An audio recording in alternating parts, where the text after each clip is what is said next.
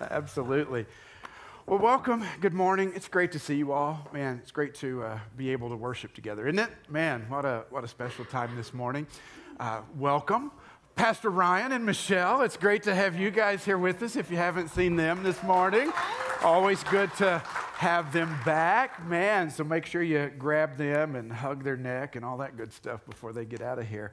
Um, I've got some guests with me. This is kind of odd, two weeks in a row. Um, I, I, told somebody I'll do anything to get out of preaching, evidently. So, um, amen. So, Ryan knows that's the truth. Um, but uh, got my some friends up here today to share, and, and, I'll probably be the one that speaks the least. But let me just quickly introduce, in case everybody doesn't know, who's got the stopwatch. That's right.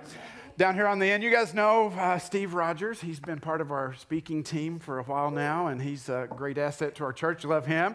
We know Pastor Amy. She's around. Now, the new face next to me, you may not know her, but this is Keegan Flaherty, and she is the uh, campus minister for InterVarsity Christian Fellowship at Drake. And she's been a part of, yeah, that's awesome. Yeah, great. Um, she's been around Ashworth for several, about a year yet, maybe? I don't know. More than that. I don't, has it? I don't know. Time flies when you're having fun. But she's a part of our message community team, so she comes in and our discussions on Monday, which is fun and exciting. And so, as we've been in this series where we are uh, talking about asking for a friend, the new questions for a new generation, today we're just going to kind of wrap this up. We're just going to kind of bring it to a close. And um, because we've talked about a lot of serious and, and powerful and uh, interesting questions that we think, okay, those that aren't following Jesus and those that maybe were following Jesus and aren't right now, what are the questions they're asking? And this has been the series to kind of dive right into those and see what we can do to answer them. So I'm just going to throw this out to the, to the, to the panel first and just kind of say, guys, what have you, what has stuck out to you about this series? What has been meaningful or what has been powerful or what, you know, yeah, what stuck out to you as we've gone through the series? Well, one of the things that came crashing into my brain as we did this is why are people asking these questions? Mm. What's, uh, what's going on in the heart and mind of the world today that uh, has them pondering these very issues that we've wrestled with? It seems like they've, mo- they've moved on from the old theological debates to some of the more current and pressing matters in their lives. How does Jesus fit into this? Yeah. It's less about Calvinism anymore and more about reality, authenticity, yeah. living what we say is true to us. I mean, I I have shared about this like some of the questions that we've been delving into with some of my friends who don't go to Ashworth and they're like, "What? You guys are talking about that?" Like on a Sunday morning in front of your people, you know? And so I think I have loved um, just the freedom to kind of air our dirty laundry as Christians. Uh, I think the way you grow, the way we grow, um, is by talking about the ways that we have been gravely wrong, um, the ways that we have either participated in abuse or colonialism or violence or whatever, whether it's you know, overt or, you know, implicit. Like if, if it's, there's, there's a way that we have to do reflection. Mm-hmm. And I think that that's part of what's happened in this series is we're answering questions, but it's caused us to reflect as a church and as a staff. I mean, on Monday message communities have been like weighty. It's like you leave and I'm like, oh, okay, is it, can we still follow Jesus? You know, yes, yes, we can. It's worth it. But there's a lot of weight to this, and I love that we've we're airing it and talking about it and growing through it. I think even Keegan, you shared one week, you, you were like, can we have some hope? Yeah. can we talk yeah. about something that makes us feel better? Because some of these are weighty issues. But what stands out to you, Keegan? Yeah, I think there's really two moments in this series that have been impactful for me. And the first was our conversation on heresy. I don't know that that is something I'd really considered a lot. It's like a word that had no meaning for me in mm-hmm. some ways because it's used so often. And so I really appreciated the Jesus minus mm-hmm. Jesus plus framework. Mm-hmm. The simplicity of it and the ways to find common ground through that was really helpful. And I also think just last week with the storytelling was so beautiful and a gift actually to receive those stories and and a maybe a way to think of it deeper too i think the western church is often obsessed with objectivity and like it's this this this and this so to hear like god's truth come through storytelling and mm. personal experiences uh, was really impactful and it's people that we can ask about it you know the next day. Absolutely, yeah. And talking about the American church, we the American church doesn't seem to do well with nuance. Mm-hmm. We do want black and white categories because that's easy. Mm-hmm. That's the easy place we can stick things. But man, the more we live, the more we understand the nuance that exists in the world around us. I've shared before. My mother told me at one point, she said, My prayer for you is that you can see the world in less black and white terms all the time and you know um, that's significant you know because I, my personality how i'm shaped and formed is very black and white and nuance is incredibly uncomfortable and i've told these guys this series has been nothing but uncomfortable for me the whole time. I'd rather just let here's here it is. But but i think we're all talking about what we see outside this room on sunday is the world. It's the rest of the world and we're talking about how do we engage those people. And um, you know i think we just talked about even church attendance church how people engage with the church. Something very interesting is happening right steve? Well, it is, and you know, it, church attendance is way down nationally. Um, it's been a very weird time. Uh, the name Christian has uh, been called into real question in our culture of late. And uh, I, got, I got to asking myself, well, what's the problem here? Is it just the devil's just taken over? You know, the devil made us do it, right? Or is it something we're doing that is confusing what Christ is trying to do in our own personal lives and in the world around us? And I think that's a big question that we need to wrestle through. And what's interesting is we could easily look and say, well, COVID was the problem. COVID caused this. But I was on Twitter this week, and there's a guy I follow his name Ryan Burge, and he's kind of a, a statistician, looks at looks at numbers and all this stuff. And I throw a chart up here. But his tweet was basically looking at the current trend in the church, and he said that between 2008 and 2020, the, the, the line was going down anyway, that COVID did not cause this. This was already happening in the church anyway. And if you look over on the far right, you'll see that one black dot. So the red line is a trend line of attendance, and then on the far right is that little black dot way below the trend line. That's 2021. And what does that show us? Is that we have even, the, the culture has shifted even away from what the trends were doing. It has dropped off dramatically. And so, what that tells us is that, you know, um, there's something going on between the relationship between the church and the people outside the church. Um, we, we have had a bad reputation. We have been called into question on many things. In fact, Keegan, you and I talked this week about the He Gets Us campaign. I mean, what's going on that we need an entire campaign to try to $20 million spent. $20 million spent to try to make people you had some opinions about that didn't you Oh, yeah, I did. um, I think Wait, did you all see the He Gets Us ad during the Super Bowl? Okay, just curious. Yeah. I think it's been really interesting to actually have some of my non Christian friends ask about it, or even when I was looking it up, CNN covered it, right? Oh, this yeah. is a 30 second ad that is really catching a lot of attention. And pretty unanimously, people are saying or asking, is that really how Jesus would spend $20 million? Is to do like a rebranding campaign essentially. And I don't want to bash it too much because I think there is like a good and genuine desire Sure, to want absolutely. to represent Jesus well. But as I was thinking about a scripture example, I was thinking about the story of Zacchaeus, Mm. this wealthy tax collector who, upon meeting Jesus, gives half his possessions to the poor, says if he's done any wrong, he'll give back four times the amount. I'm like, oh, that's the best way to represent Jesus, actually. That feels more noteworthy, more kind of would Yeah. capture people's attentions. So, yeah, I think that that was sticky for some. And I, I'm like, Jesus didn't need a PR campaign. Jesus' followers need a PR campaign. So the He Gets Us, it really, like, I would have been up for doing $20 million, rebranding followers of Jesus and just doing a campaign that's like, we're sorry, you know?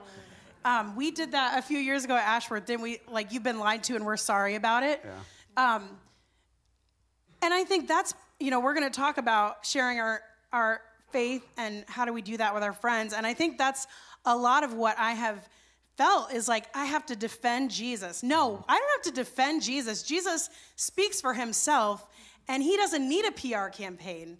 I mean, he had 12 guys and they spread the gospel, you know, all around the world. We Christians have screwed that up. You know, I'm like, we are the ones that needed a PR campaign. Yeah. And really, the problem is, and I don't think, is that we've screwed it up because if you look at the disciples, they screwed it up too. Yeah, I mean, The, the question fine. is, how do we respond? No shame. There's no the shame. question Me is, how do we respond to the screw up, Yes, right? yes, And it seems like, in a lot of ways, we want to double down on our screw up and be defensive and justify our behavior as opposed to owning it, calling out Mm-hmm. inappropriate behavior when it needs to be called out. I mean, just kind of sitting in the moment with the questions honestly seems to be a real challenge for us, don't you think? Well, yeah, we want to argue the faith.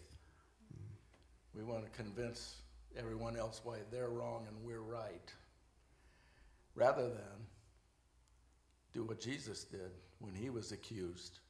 He kept silent. He didn't defend himself. He demonstrated something about God that we still struggle with. There's something in us that we want to hit back. We want to we want to defend ourselves. We want to take control. We want to dominate the conversation. But the spirit of Christ is so much different than that. Yeah. It's almost as if we don't think Jesus can stand on his own or the Holy Spirit is not powerful enough to do what the Holy Spirit can do. And so we feel com- uh, um, compelled, compelled to kind of force things. And I think part of, part of what's driven that is just even the, the structures that sometimes we've built into church, the things, the metrics that we've used to say this is what's important you know so when when you know it's uh, in preacher talk it's the three b's butts buildings and budgets you know are the three b's that are so significant. And when those things are everything you're doing is hinging on your success god smiling on you which is not true but you get in that mentality. And so that's what begins to push. And so if i've got to fill this room every week then that that really changes my motivation as opposed to saying, let Jesus stand on his own, let the Holy Spirit draw people in. I don't have to convince anybody of their sin.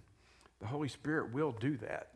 He will. He will. You know, I was uh, thinking just this morning that I was trained up in a Christianity that said that I am joining a sales force. And that my mission is, is to sell Jesus to the world.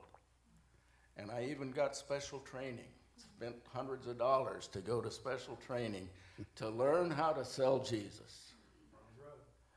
Knock on doors, ask the right questions, close the deal, compel a decision on the spot. Don't let them walk away and think about it because then they won't buy. You got to get them to push that button right now. Write the check now. That's sales mentality. That is so not what Jesus taught us. Well, and even when you look at Jesus and how he interacted with his disciples, you know, um, I've talked about the Chosen series. If you haven't watched it, I do recommend it. It is beautiful. It really humanizes and brings Jesus, yeah, brings a third dimension to Jesus. Um, but, you know, when you think about what Jesus did, he found these individuals and he says, Follow me. And they're like, Okay. And they did for three years. And in the, over that three year period, he taught them, he modeled for them, he demonstrated everything that they wouldn't understand the compassion, interactions with Samaritans. They don't get that. That's not, you know, that, those were the enemies. Interacting with Gentiles, the dogs, as Jews called them, you know. And we would look at that and we'd say, well, that's the training we need. And yet, when you look at the disciples, even after spending three years with Jesus himself, in the end, they all scattered and ran. Mm-hmm. I mean, so Jesus was an absolute failure in closing the deal at that moment And really, it wasn't until the Holy Spirit came on Pentecost that things really solidified. Mm-hmm. You know, that, that the power came and then they step out. And, and even then, you find that it wasn't perfection, it was authenticity, it was realness in following Jesus. Authenticity. So, Keegan, you had mentioned uh, in our conversation Monday, like you did a survey at Drake. What, what was that about? What were you looking for in that? So at the beginning of this semester, I essentially handed out a survey to our group to just see what are the key topics they want to talk about. Uh, we call it community nights, our weekly gathering. And it's anything from like dating to what is prayer to how to build community. And one of the most like eager to talk about was how to have conversations with non-Christians, how to have spiritual conversations, which was kind of shocking to me because I think college students or that generation often uh, get branded as not wanting to do evangelism, which I think is far from true. I just think it looks vastly different. Sure. Um, in our group, it's always an invitation to community first, uh, which is the only way then you can lead to spiritual conversations as they think about their friends or people that they want to share Jesus with. They're talking to people who have experienced real trauma in the church or from people who were supposed to represent Jesus. So to enter into those conversations just really boldly with this sales pitch just ends any hope of further conversation sure. in yeah, following Jesus. Which leads us to this question today. So, how do we do that? What do we do with that? Okay, I want to throw something out.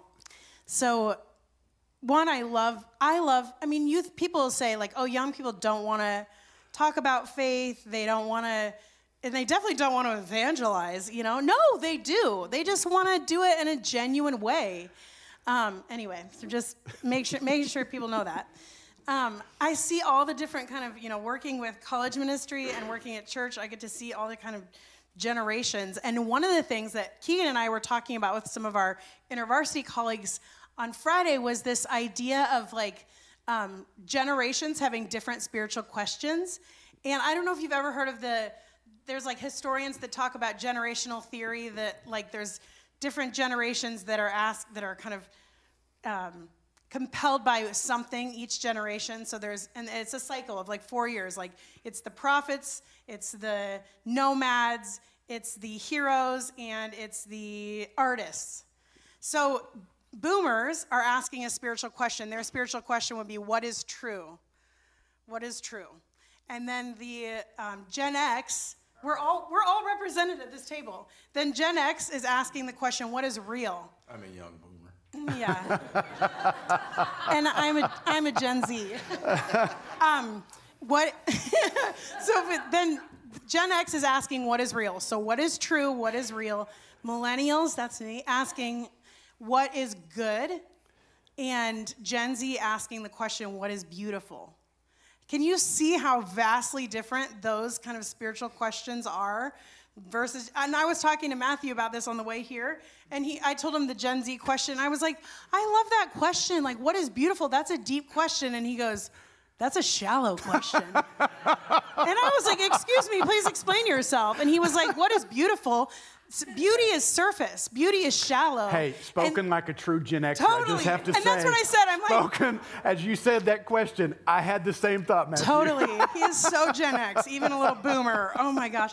Anyway, so then it was funny because we were having the debate even in the car, and he's like, "That is so shallow." Like, and I don't think it is. I actually think it's a a deep question, and they're actually all asking a very similar question, just in different ways. Well, and you and I were talking this Yes. morning. You and I were having kind of Yeah, this discussion, yes.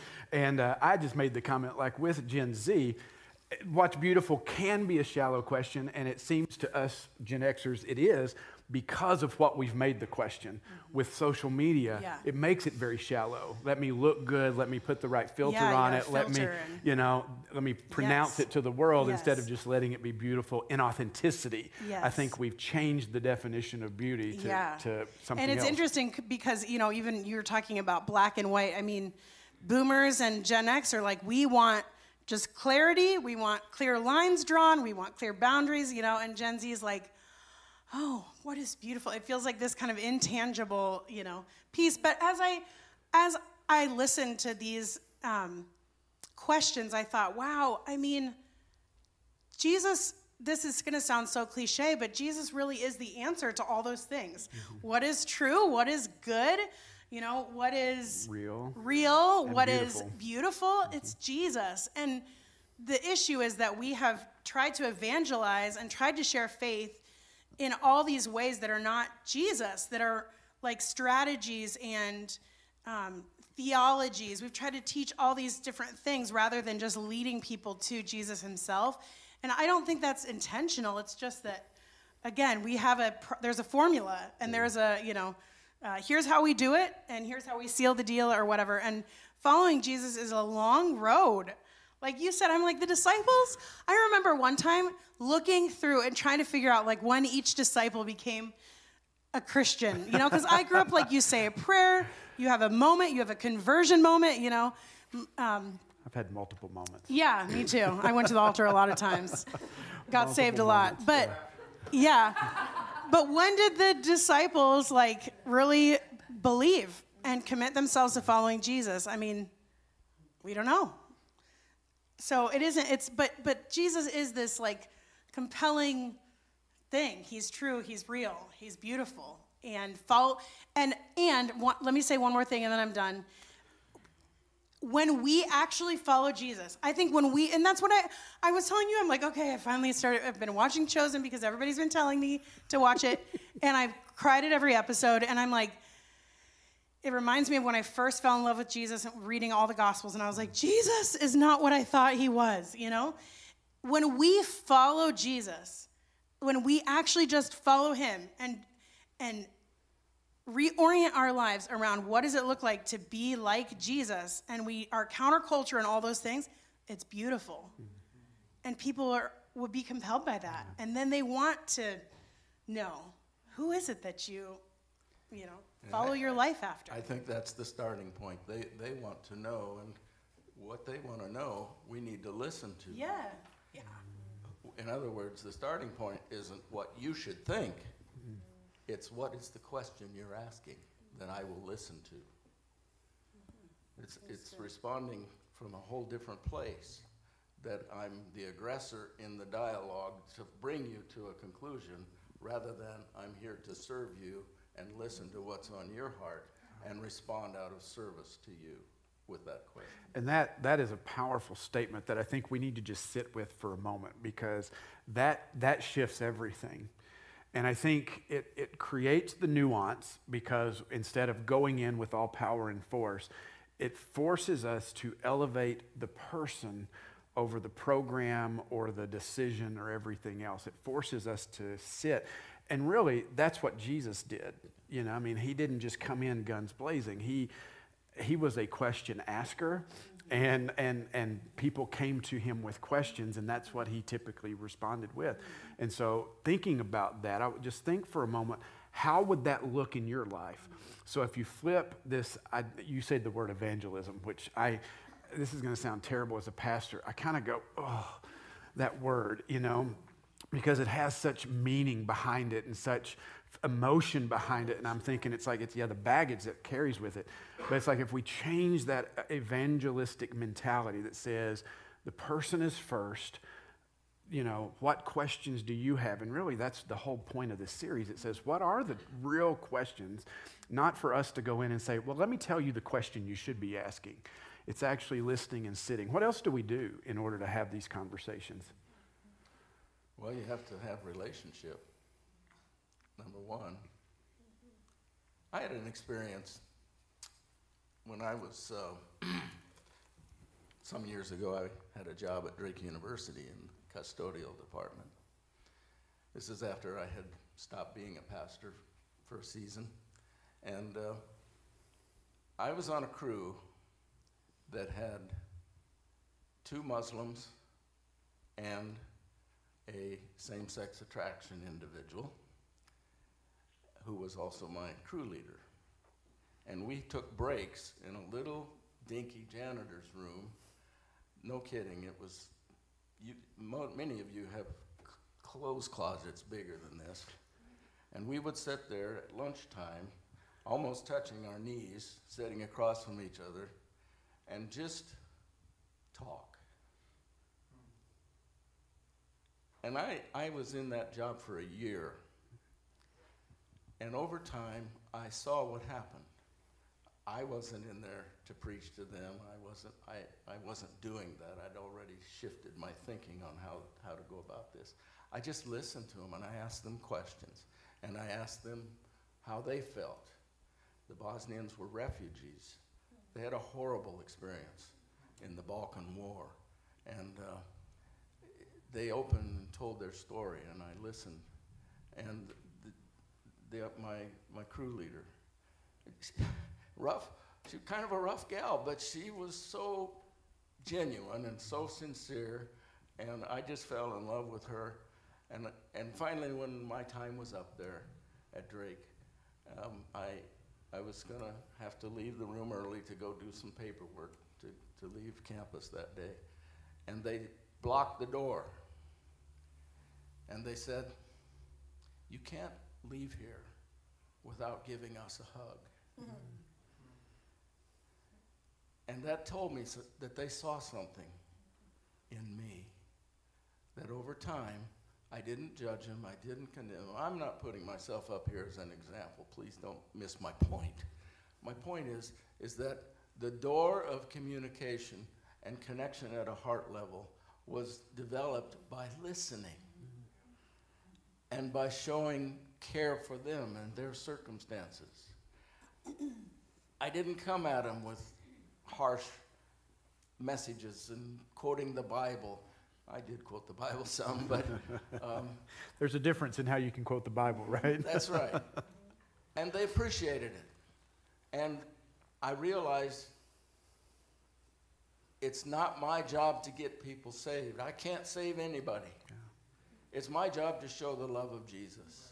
It's my job to listen to their questions. Yeah, absolutely. Okay, I think that's so compelling. I'm like, yes, this is what we should all be doing sitting with our knees touching with our coworkers and having conversation, real life conversations. I mean, some of you are like, no, I'm not a toucher, but they wanted a hug. But I, even with Matthew, um, he has been just experiencing this situation right now that's so crazy. So um, he had a, a boss at his um, current job who got into some trouble in their job, like big time trouble, fired from that job. And it was very devastating for him. And so he even tried to end his life. I mean, it was just so this his this is Matthew's boss, and he's experienced all this pain and he's done some really terrible things. and Matthew, my response was, well, good, he needs to be out of that field. Like, he's trouble, blah, blah, blah. And Matthew was like, no, that's not him. Something's not right, you know? And so we prayed for him a lot. And because Matthew is who he is, like you, he just loves people, he listens, and he had told his boss about Jesus, not, not being like, let me present the Romans road to you, but like, that is a key part of who I am. Like, I am you know, I have a relationship with God. And so he knew that Matthew was a Christian. And Matthew reached out to him and was just like, hey, brother, you're awesome. I, I love you. If you want to talk, I'm here. I mean, who does that? and he meets with Matthew and he tells him everything that's happened. And he says, Matthew, you're like the only Christian that I know who I could talk to. Can you tell me about why you believe what you believe and like what it is that you have because I believe God saved my life, but I don't know anything about God. I don't I just know that I need to investigate and would you teach me? Like and so they've been meeting like every couple weeks. They meet and they look at scripture and they talk and they just share life. And he is like considering Jesus. Like, oh, Jesus, I didn't really know anything about him and I had all these assumptions about him. Isn't that beautiful? I mean, that is like, and there's there's all these. I mean, it's it's it's convicting to me because I'm like, oh hi, I'm in ministry, and Matthew's the one that has all these conversations. But I think it is, it can really be that simple. Yeah. Well, I think it is that simple. I think our sales pitch has uh, really clogged up the system here in a way that you know it's just about being being available. You know, yeah. it is. It's about being available and being real. And I think about in those conversations if we go into those conversations with this is the outcome that has to happen, we create a sense of stress and pressure on ourselves that then doesn't allow us to be as authentic. But again, this isn't saying we don't care about salvation, we don't want them to come to know Jesus. It just means that maybe we take ourselves out of the driver's seat to be the responsible person for that. We get on our knees a little bit earlier, a little bit more often to say, God, I've got to have you driving these conversations. Holy Spirit, you've got to be the one. Because ultimately, if it's us and our compelling arguments that win them, we'll find that these things are very fleeting. And, uh, you know, and even what does, what does Paul say? He says, you know, I came to you, you know, not with eloquent words or flowery language. He said, I came knowing nothing but Jesus Christ and Him crucified. That was it. That's the simple message that we have to we have to present. Were you going to say something? Sorry. Yeah, I was just going to add. I love those stories, um, and it focuses a lot on how we enter into a situation. And I think there's just so much more freedom Jesus mm. has for us if we just go and want to make genuine connections. I think Gen Z gets this credit a lot, but I think it's true across the board people are pretty good at sensing when someone is inauthentic or having an agenda. Mm-hmm. So if you're in a conversation just waiting to like interject something, people will walk away from that pretty quickly. Mm-hmm. But also that's just exhausting as you as the person trying to represent Jesus, like and you're missing yeah. the person's story actually. Yeah. And as I'm hearing these stories, it makes me sad too to think about friends I had in college who we were just on fire. Like anything the Jesus freaks really was the label we got. And some of my friends aren't even following Jesus oh. anymore. Like that was not a sustainable way to practice their faith. And so I love this idea of something that is more sustainable, more beautiful. That's the Gen Z in yeah. me coming out. Okay, yeah. but um, there's a better way, essentially. I love it. What as we're talking, my mind goes to. We talked about this Monday. Was like the Acts 17 story of Paul in Athens. Um, and what did he do? You know, Paul had a, had a way that he would go into a city and he'd go to the synagogues and he would preach in the synagogues and start with the Jews, but then he would always come out and, and begin to deal with the Gentiles. And just this beautiful example of what he did in Athens, where he looks and he sees, you know, these, the, these uh, Greeks had so many gods. They had idols and, and statues and everything to every possible God you could imagine. And then over here is the statue to the unknown God. And you just, it's this beautiful picture of Paul taking the moment to see who they were, to understand where they were spiritually, where they were just in life, and to go in. And then in Acts 17, he just, he says, Hey, you have this unknown God. Let me tell you about that God. Because that's the God who made everything. And he used even, what did he say before that? He's like, I can see that you are spiritual you know, something I don't think a lot of Christians today would say to somebody else because it's like there's one way to be spiritual. No, people are seeking, people are hungry, people desire. And when we take the time to build that relationship, to ask the questions and genuinely listen, it opens the door for those relationships to happen and, and for us to kind of go, oh, we're more common than we're not. Yes.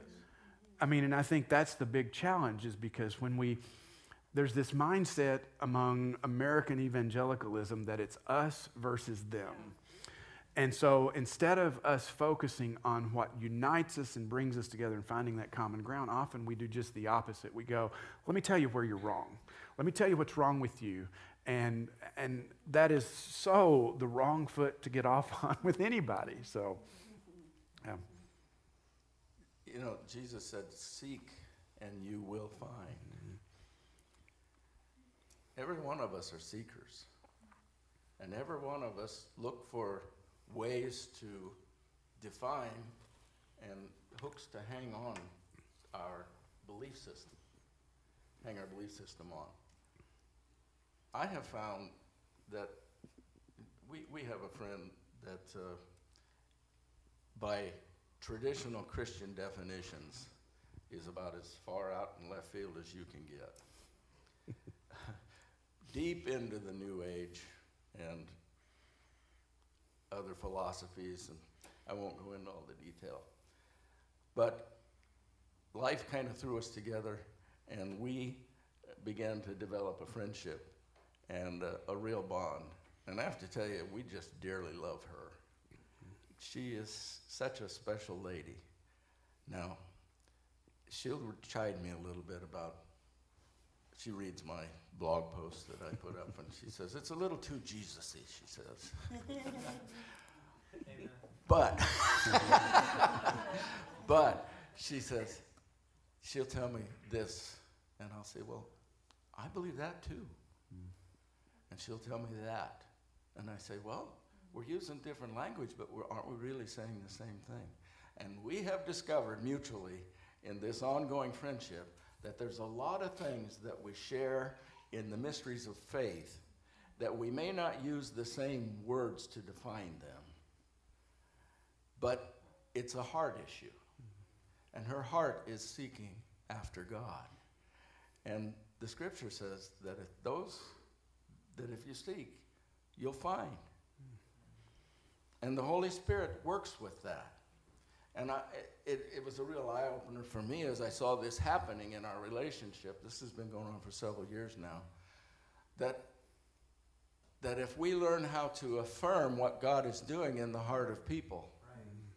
rather than try to force them to use different language uh, to, to bring it under my narrow definitions, but to say, I see what God's doing here. I see that. I agree with that. I affirm that. If we begin to open people that way, as Jesus did, mm-hmm. you know, he came upon the Syrophoenician woman and he said, You've got great faith. Mm-hmm. You've got more faith than these guys, he said. He affirmed what he saw in her. And if we can do the same thing, it'll open the door to deep and rich conversations. And guess who's going to get the credit in the end? The glory. Jesus. Absolutely. Because they're going to find him. You know, we began this series looking at 1 Peter 3.15. That was kind of the key verse for this pat, for this series because that's where Peter, as he's talking, he mismakes this statement. He says, "In your hearts revere Christ as Lord." He says, "But always be prepared to give an answer or a defense to everyone who asks you to give the reason for the hope that you have." And I think as I think about that, as we bring this series to an end, I think that is still such a powerful passage. Because of the way Paul frames, or Peter frames that, give an answer for the hope. What is your hope? What is our hope? What is it that is drawing us, that is compelling us? I mean, we're all here. Nobody wakes up on a Sunday morning and, and comes to a building at 9 o'clock to sing songs out in the open and sit and listen to four people ramble on without there being something motivating you, something compelling you. And I think that hopefully has been the reminder in this entire series is that we don't have, you said it earlier, we don't have to be the ones that are defending Jesus all the time. We don't have to be the one pointing the fingers. We don't have to be the one wielding the sword to get everything right. We just need to be people of hope. People who live and demonstrate and model that hope, not living in judgmentalism, but looking at people and seeing in them first and foremost the image of God. Not seeing their politics, not seeing their lifestyle, not seeing anything else, but seeing first and foremost the image of God in them. And I think that is so critical. And then that leads us to the opportunity to be able to have some really deep and meaningful conversations. You know, I, I I, I, before I wrap up, anybody else want to I think I just I just want to say that feels so important. I don't know if any of you feel this way, but I'm like I'm gonna cry. I'm gonna try not to cry.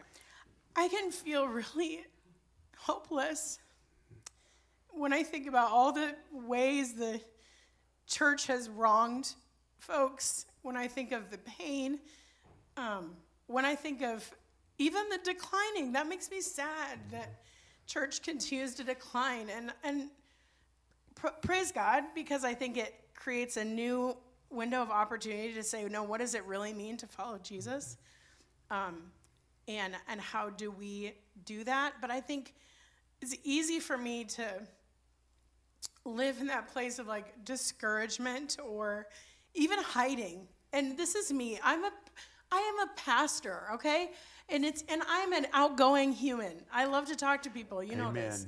And yes, an extrovert. And so I love to have conversations, but I have found myself over years, especially, you know, the last few years, being like, oh, I have to be so careful about what I say and how I share about Jesus and how I even how I even identify myself. I was at a um, uh, event and um, with people from the community, and this woman asked me what I did, and like seriously, there have been times where I'm like, I just um, work with college students or like I work with people, you know.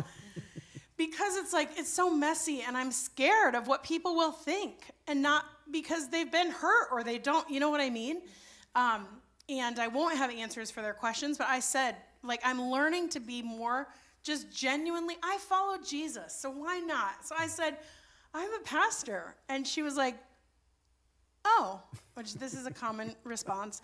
And she kind of says a few things and then she leaves, of course, happens. And then actually, after the event, she came back and she was like, tell me more about that. Like, so you're a pastor. She's like, you are not what I imagine as a pastor, you know, and why are you here? And I also think I had a glass of wine in my hand. Anyway, she's asking me all these questions and we had a great conversation. And it made me realize again, like, people, no, I, we just, we need to, I need to remember that Jesus is my hope, that I need to fall in love with Jesus again and from new perspectives, which that's how I felt last week after all these folks are up here telling their stories. I'm like, oh, I want to know Jesus in the way you know him, you know, and I need your stories. And, um, and even this morning as we worship, I feel this rise up in me. I'm like, oh, Jesus, I love you, and I want to um, throw all my chips on Jesus and follow him and learn and then and then share that yeah. and not be afraid, not be ashamed, not be defensive, yeah. you know? I think one of the questions that came out of Monday's meeting was is what we are sharing actually the gospel? Is it actually the good news? And is it possible that we need a better gospel or maybe even the true gospel? We've added so much baggage to it. Maybe it's time we, we, we take that off. And Steve, you made a comment Monday that I wrote down and it's on the screen. It'll be on the screen. It just is this. We want to help people get reacquainted with the authentic Jesus. Mm-hmm. That's, that's the goal here. That's the goal to help people get reacquainted with the authentic Jesus. And I think that that expression, authentic Jesus, is so important and critical because what is the Jesus? Who is the Jesus that we see? Is it the one that we see modeled for us in the New Testament, or is it a Jesus that we've created in our own image?